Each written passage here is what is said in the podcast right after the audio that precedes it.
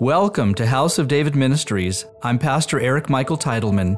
Join me as we learn about the rich heritage of our Christian faith. In each episode, we explore a unique topic that will deepen your knowledge of Christ and who we are as His people. In this episode, we will learn about the soul of man and how in Christ God is redeeming our soul from our old nature of sin and corruption.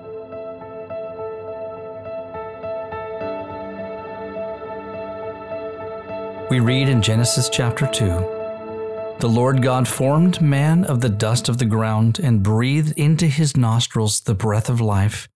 In Hebrew is called Nishmat Chaim. And man became a living being, a living soul, Nefesh Chaya. God created man in his image, male and female, he created us. We are a complex being comprised of a body formed by the hand of God and made from the dust of the earth, and a soul, a spirit that God breathed into us. While certain basic instincts and emotions chemically derive from our physical bodies, our God breathed souls contain the more profound essence of who we are. For this reason, we are not like any other creature. Judaism teaches that our soul is comprised of three parts the breath of God, called neshama, the wind of God, the ruach, and the soul itself, called the nephesh. These function as one singular and indivisible unit. The word nephesh comes from the root nephash, which means rest. It is interesting to see how in Christ God has promised us eternal rest. The Lord has promised to give us an imperishable body and a soul that will rest forever in His Spirit. Yeshua demonstrated this when he said in Luke 23, Father, into your hands I commit my spirit. Some theologians refer to our created nature as a triune of the body, soul, and mind, even comparing us to the triune nature of God, Father, Son, and Holy Spirit. The Bible, on the other hand, tells us that we have a physical aspect and a spiritual one, in other words, we have two parts. One is temporal and the other is spiritual. Paul said in 1 Corinthians chapter 15, there is a natural body and there is a spiritual body. Yet our physical and spiritual bodies are indivisible and they function as one organism. They are incomplete and cannot operate in their fullness without each other. The spirit of man is the exact image of who we are, but lacks any physical attributes unless it is housed within a physical body. All the parts of man work together as one complex being. Our physical side comprises our brain, which processes our thoughts, memories, emotions, and feelings, and our spiritual nature, which contains our soul, which gives us volition and consciousness and brings life to our inner man. Scientists are incapable of studying the spiritual realm because they cannot tangibly connect with it. However, for us who believe, and this belief comes from God, we know that we are more than just flesh and bones, and that deep inside every person is a soul that thirsts for something beyond this temporal world. Our soul yearns for the supernatural. As we read in Ecclesiastes chapter 3, He has made everything beautiful in its time. Also, He has put eternity in their hearts. We know this present body will eventually die and return to the earth. Our soul, on the other hand, which came directly from God, has an eternal quality to it because God is eternal. He took part of himself and placed it in each person. So, therefore, our soul came from God's innermost essence in the same way that breath comes forth from a person's lungs. And because our soul was initially part of God, in Jewish thought, it has immeasurable value. Everything else in existence was created out of nothing, ex nihilo. It has lesser value because of its created nature. But how can we measure the value of something that came from God? Well, this is impossible. For this reason, Yeshua said in Matthew chapter 13, Lay up for yourselves treasure, which are souls in heaven, where neither moth nor rust destroys, and where thieves do not break in and steal. These treasures, I believe, are the souls of men and women that we have led into the kingdom of God and everything else in this world is temporal and perishable. Paul tells us in Romans chapter 7 the flesh sets its desires against the spirit, and the spirit against the flesh, for these are in opposition to one another, so that you may not do the things that you please. So therefore, the flesh of man will die and return to the dust of the earth. And with our imperishable bodies, the Lord will bury forever his righteous judgments against our flesh for the sins that we have committed in the flesh. He will also execute his final judgment against every unredeemed soul. Thus, Yeshua warned his disciples in Matthew chapter 10. He said, Fear him who is able to destroy both soul and body in hell. But in Christ, our soul is being redeemed to be resurrected into a new, imperishable, and incorruptible body. In Scripture, the soul of man is called the heart. And the heart of man is the seat of our emotional and intellectual life, and out of the heart flows our moral and spiritual as well as our physical being. The heart is also the seat of thought, emotion, feeling, volition, and consciousness. In Hebrew, it is called Mahashibot Libo. So, therefore, in Judaism, the mind, heart, and soul of man are considered one. Yeshua said in Matthew 22, You shall love the Lord your God with all your heart and with all your soul and with all your mind. And he was not telling his disciples to love God with three separate aspects of our created being. He was telling us to love God with our whole created being, our body and our soul. And he was telling us that everything within our created being, our thoughts, our emotions, our feelings, volition, and consciousness, was to love God first and primarily above anything else even our own flesh and soul. At the fall of man in the Garden of Eden, humanity became separated from God. And through this separation, our bodies and souls became corrupt. As we read in Jeremiah chapter 17, it says, The heart is more deceitful than all else and is desperately sick. Who can understand it? However, God had made provision in Christ for atonement and redemption of our fallen souls through the shedding of his blood. In Leviticus 17, we read, The life of the flesh is in the blood, and I've given it to you upon the altar to make atonement for your souls, for it is the blood that makes atonement for the soul. The blood sustains the flesh, and without it there is no physical life. And that which sustains our soul is the Spirit of God, and without His Spirit there is no life at all. In Christ, God has given us a new heart and a new spirit, and He has made us a new creation in Him. So while we now have a new spirit that is connected to God and sets our hearts on the things of His kingdom, the brain and mind which process the deeper aspect of man's soul must still be renewed daily. So, why is this? Well, because our brains are wired to remember the old rebellious nature. And this memory, coupled with the lust of the flesh, continually taunts us to return to our old sinful ways. So, for this reason, the Apostle Paul acknowledged this battle raging in our minds. So, let's talk about that part next. The human brain is the most remarkable organism in existence. Without the brain, we are unable to think and to reason. But even more importantly, we are unable to feel and express the deepest emotions of the human heart. So, therefore, the brain acts as the portal that connects our physical and spiritual natures. It both processes and feeds to the heart the things we experience in the natural and expresses in the physical realm the things we feel deep inside our soul from the spiritual. So, we need to think of our brain as a very complex computer, but keep in mind we are far more than machines. We are sentient beings, and our brains can learn, adapt, store, program, and be reprogrammed.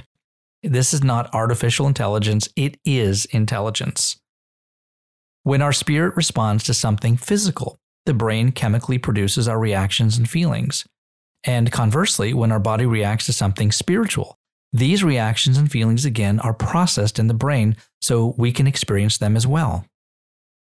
If we set our heart on hateful things, our brain is likely to process hateful things. And if we set our heart on loving things, our brain will likely respond with warm feelings. When the Spirit of God touches the heart of man, the involuntary response will affect both our spiritual soul and our physical being. The result is feelings, emotions, and even physical stimulation such as tears or goosebumps. God is spirit, and yet he is very real and physically present in our lives. External experiences can also influence or trigger inner emotions. If someone treats us with hate, we are likely to respond with our own hateful or fearful emotions. But our brains can reason with our feeling and emotions and even suppress and override them, resulting in actions that might be contrary to what we are experiencing. For example, we might feel anger toward a person because they mistreated us, but the Holy Spirit can stimulate receptors in our brain that remind us to love even our enemies. We read in John chapter 14, the Helper, the Holy Spirit, whom the Father will send in my name. He will teach you all things and bring to your remembrance all things that I said to you. At that moment, we might not feel any loving feelings towards the person, but we can surrender to God and rationalize the proper biblical response. As the Lord said in Isaiah chapter 1, Come now and let us reason together. So, next, I want to talk about the fall of man. We read in Genesis chapter 2 and God planted a garden eastward in Eden, and there he put the man whom he had formed. So, here in the Garden of Eden, man walked in intimacy and fellowship with God. We were spiritually connected to him as one. So mankind had not yet sinned, and there was no death. There was no separation between God and man. We were his children. Adam was called the Son of God. But soon after, a struggle began in our minds. This was a battle between the will of God and the will of man. And later we read about this cosmic struggle in the book of Genesis. In chapter 32, we read, And Jacob was left alone, and a man wrestled with him until the ascending of the dawn. And he saw that he had not prevailed against him, and he touched his hip socket. And Jacob's hip socket was unhinged as he wrestled with him. And Jacob called the name of the place Face of El, because I saw God face to face, and my life is delivered. And the sun rose on him, and he passed over Penuel, and he was limping on his thigh. So, in this story, we see the Spirit of God wrestling with the soul of man. But God chose to relent and to submit to man's will. But this would only be for a season when man would rule and have dominion apart from God's kingship. And in wrestling with God, humanity has never fully walked upright in all of God's glory. And Jacob also limped on his thigh, and the children of Israel have faltered to this day. For more than 6,000 years, God has allowed man to choose his way and the result has been a world filled with death and destruction. But one day soon, at the coming of the dawn, the return of Christ, a new day will begin. The Son of God will rise in his glory, and every knee shall bend and every tongue confess that he is Lord. And Yeshua will rule all the nations. The battle we read about between God and Jacob, although told explicitly of Israel, is in fact representative of all humanity. This expression of man's free will was not only the first sin of Adam, but has remained the greatest sin of all creation. Adam's sin was not just willful disobedience to be independent of God, but was an expression of his free will to be just like God. So, therefore, the fall of man was more than just a singular act of disobedience, resulting in God's stern punishment against humanity. Adam's desire to be like God created a chasm between man and God himself. So, why is that? Well, because God is one, and there can be no other gods in addition to him. And anything else would divide God's singularity and unity of existence, and he will never allow this division. Nothing can exist without him, and everything that exists does so because of him. God will never copy or replicate himself because he is one. As the Lord declared in Isaiah chapter 42, I am the Lord, that is my name, and I will not give my glory to another, nor my praise to graven images. There is nothing within God that is divided, and even the entire creation is unified with Him and would not continue to exist without Him. He created the world out of nothing, and the world would cease to exist if He removed Himself for even one moment. because something created out of nothing cannot continue to exist unless the one who created it wills for it to live. So, in our desire to be independent and separate from God, we have become orphaned children. And worse, we have actually died.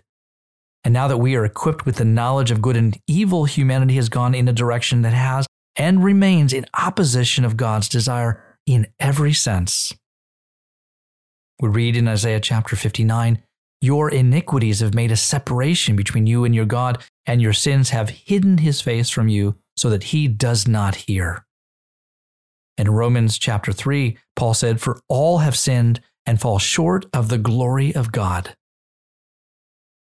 Mankind was not created by God to be sinful. But apart from God, where our focus is entirely on our selfish and lustful desires, we become nothing but corrupt, or even worse, we become evil. Because the greatest sin is idolatry, and the highest form of idolatry is the worship of the self. And this reveals itself as pride and arrogance, as it says in 1 Samuel chapter 15, for rebellion is as the sin of witchcraft, and stubbornness is as iniquity and idolatry. Pride directs our steps and motivates our actions, all contrary to God's will. Our sinful nature perverts everything that God created and established as good. God created marriage as a loving union, and man destroys marriage by acts of sexual immorality. And so it is with every aspect of this fallen world. So God has turned man over to his selfish desires to be in limited control for a short lifespan, but not to live in an eternal body.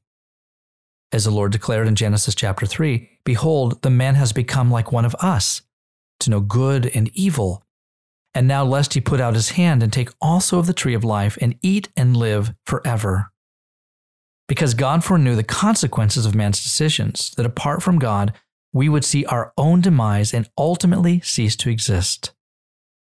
We read in Romans chapter 5 Nevertheless, death reigned from Adam to Moses, even over those who had not sinned according to the likeness of the transgression of Adam.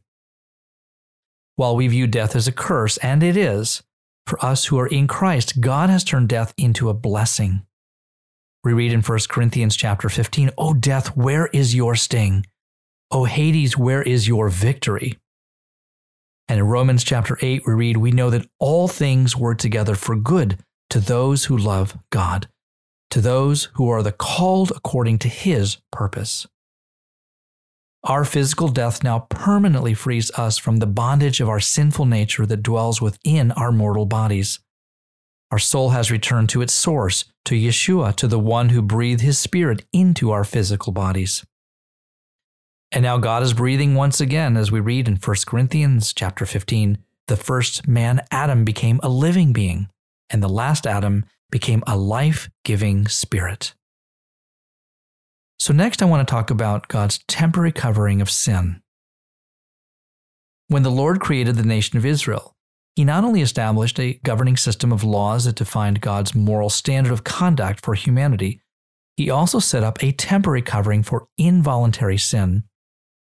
But God's Mosaic law left uncertainty about the permanent removal of sin, and of course, it also did nothing to alter our sinful nature. The law did provide the Jewish people with a yearly cycle of repentance and cleansing, but it left an unfulfilled expectation that was intended to direct us towards our need for a Savior, a Messiah, one who would permanently deliver us from this vicious and endless cycle of sin and death. The law of Moses was intended to bring us to that place where we would continually ask this question How can water purification rituals, or the sacrifice of an animal, even the sacrifice of our own flesh, purify and redeem the deeper parts of our heart and soul? The answer to this question would remain a mystery. The Lord provided three sacrifices in the temple as a temporary covering for sin the scapegoat, which symbolically removed the personal guilt of the Israelites, the red heifer, which symbolically took away the defilement of death that separated man from God, and the living bird offering dipped in water and blood for purification from leprosy, which symbolically removed the death that came from personal sinfulness. Once again, the Old Testament dispensation had no provision within its sanctuary for complete spiritual purification. And although not completely understood, these three temporary sacrificial offerings provided hope for the coming salvation of our Messiah. The full removal of our sin and spiritual redemption, the removal of personal guilt, and the rescue from the ensuing spiritual death were all beyond the reach of the temple and pointed directly to our need for a Savior. Every death, every case of leprosy, and every day of atonement was a call for the Messiah's appearing. Under the Old Covenant, sin was not permanently blotted out or removed, but was only temporarily put away from the people until Yeshua would ultimately come. And those following the law and acting in righteousness were therefore not earning their salvation. They were submitting their will to God and receiving the outward, but not the indwelling presence of the Holy Spirit, so that He might guard their souls against the shadow of death. As we read in Psalm 116, For you have delivered my soul from death, my eyes from tears, and my feet from falling. If we understand that God only required these temporary offerings and sacrifices for their foreshadowing of the coming of Yeshua, then we see that even the covering of sin could only affect the outer layers of the soul. The priests were only given authority to offer animal sacrifices that covered sins that were not attached to the soul. Only those connected to the flesh and the outer expressions of the soul, which are part of our thought, our speech, and our outward actions, as we read in Romans chapter 8, for what the law could not do, weak as it was through the flesh, God did, sending his own Son in the likeness of sinful flesh, and as an offering for sin, he condemned sin in the flesh. Throughout Scripture, we are warned against sin because it is sin that hardens our hearts and separates us from God. The more we sin, the more distance we place between God and us. This increasing distance is called the descent of man. King David understood this by saying in Psalm 19, The law of the Lord is perfect, restoring the soul. The testimony of the Lord is sure, making wise the simple. But despite our sin, God reaches out to us and then waits for us to respond. We read in Romans chapter 5 God demonstrates his own love towards us in that while we were still sinners, Christ died for us. And it is our soul, our spirit man, that responds to the Spirit of God. As Yeshua said in Matthew chapter 16, Blessed are you, Simon Barjona, for flesh and blood has not revealed this to you, but my Father who is in heaven. Next, I want to talk about what it means to be a living sacrifice. Foreknowing man's fate, God created and foreshadowed a path for our redemption and spoke prophetically to Adam, saying in Genesis chapter 3 in the sweat of your face you shall eat bread, till you return to the ground. For out of it you were taken, for dust you are, and to dust you shall return. Also for Adam and his wife the Lord God made tunics of skin and clothed them. And Paul said in 2 Corinthians chapter 5, For we know that if the earthly tent, which is our house, is torn down, we have a building from God, a house not made with hands, eternal in the heavens. So therefore, we know from these scriptures that our flesh is destined to return to the earth from where it came, and that our short existence in these bodies is comparable to someone living in a tent, a temporary dwelling made of animal skin. In knowing that the punishment for sin was death, God also placed the sinful nature of man in his flesh, allowing a foreshadowed covering for the sins through the shedding of animal blood, thereby sacrificing our physical bodies and freeing our spirit man and the deepest and most valuable things of the heart, our souls, to be redeemed through the blood of Yeshua. Paul said in Romans chapter 7 For I know that nothing good dwells in me, that is, in my flesh, for the willing is present in me, but the doing of the good is not. And like Yeshua, our flesh has also become a living sacrifice. Yeshua told his disciples that he was glorified in his suffering, which was his death on the cross. Yeshua did not receive his glory through his powerful teachings, wisdom, parables, prayers, miracles, or even his miraculous healings. No, even before heaven and earth were created, he was glorified in his suffering. As we read in Revelation chapter 13, the Lamb slain from the foundation of the world. Yeshua told his disciples that he would share his glory with us, and then said we would be persecuted for his namesake and thereby exalted in heaven for our suffering. I hear people often pray, Send us your glory from heaven. And the Lord said to me one day, Eric, turn to your brother, and you will see my glory in his suffering. And like Yeshua, we also will be glorified in our suffering and our flesh will become a living sacrifice unto the Lord as we surrender and give everything to follow Him. We read in Galatians chapter 5 And those who are Christ have crucified the flesh with its passions and desires. We know that our fleshly bodies will not be redeemed, and with it forever will die the sins of our flesh. God allowed the sacrifice of animals to cover Israel's sins temporarily but He has always guarded our souls because the soul of man is not a creation, it is part of the essence of God. So it seems that the death of the flesh covers the sins of the flesh, but the crucifixion of Christ reaches much deeper into our souls, for only His blood not only ransoms but ultimately redeems humanity from the sins of the heart. So praise the Lord for His redemption of our souls and our eternal salvation in Christ Yeshua. Amen.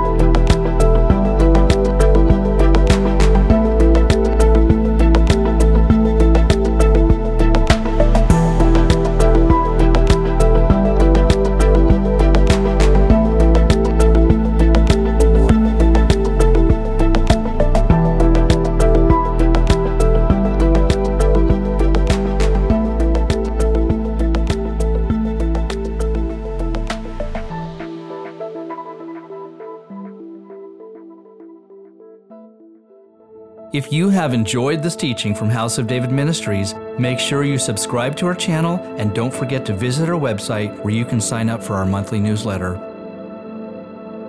We pray the Lord richly bless you, and we look forward to having you join us again for our next episode.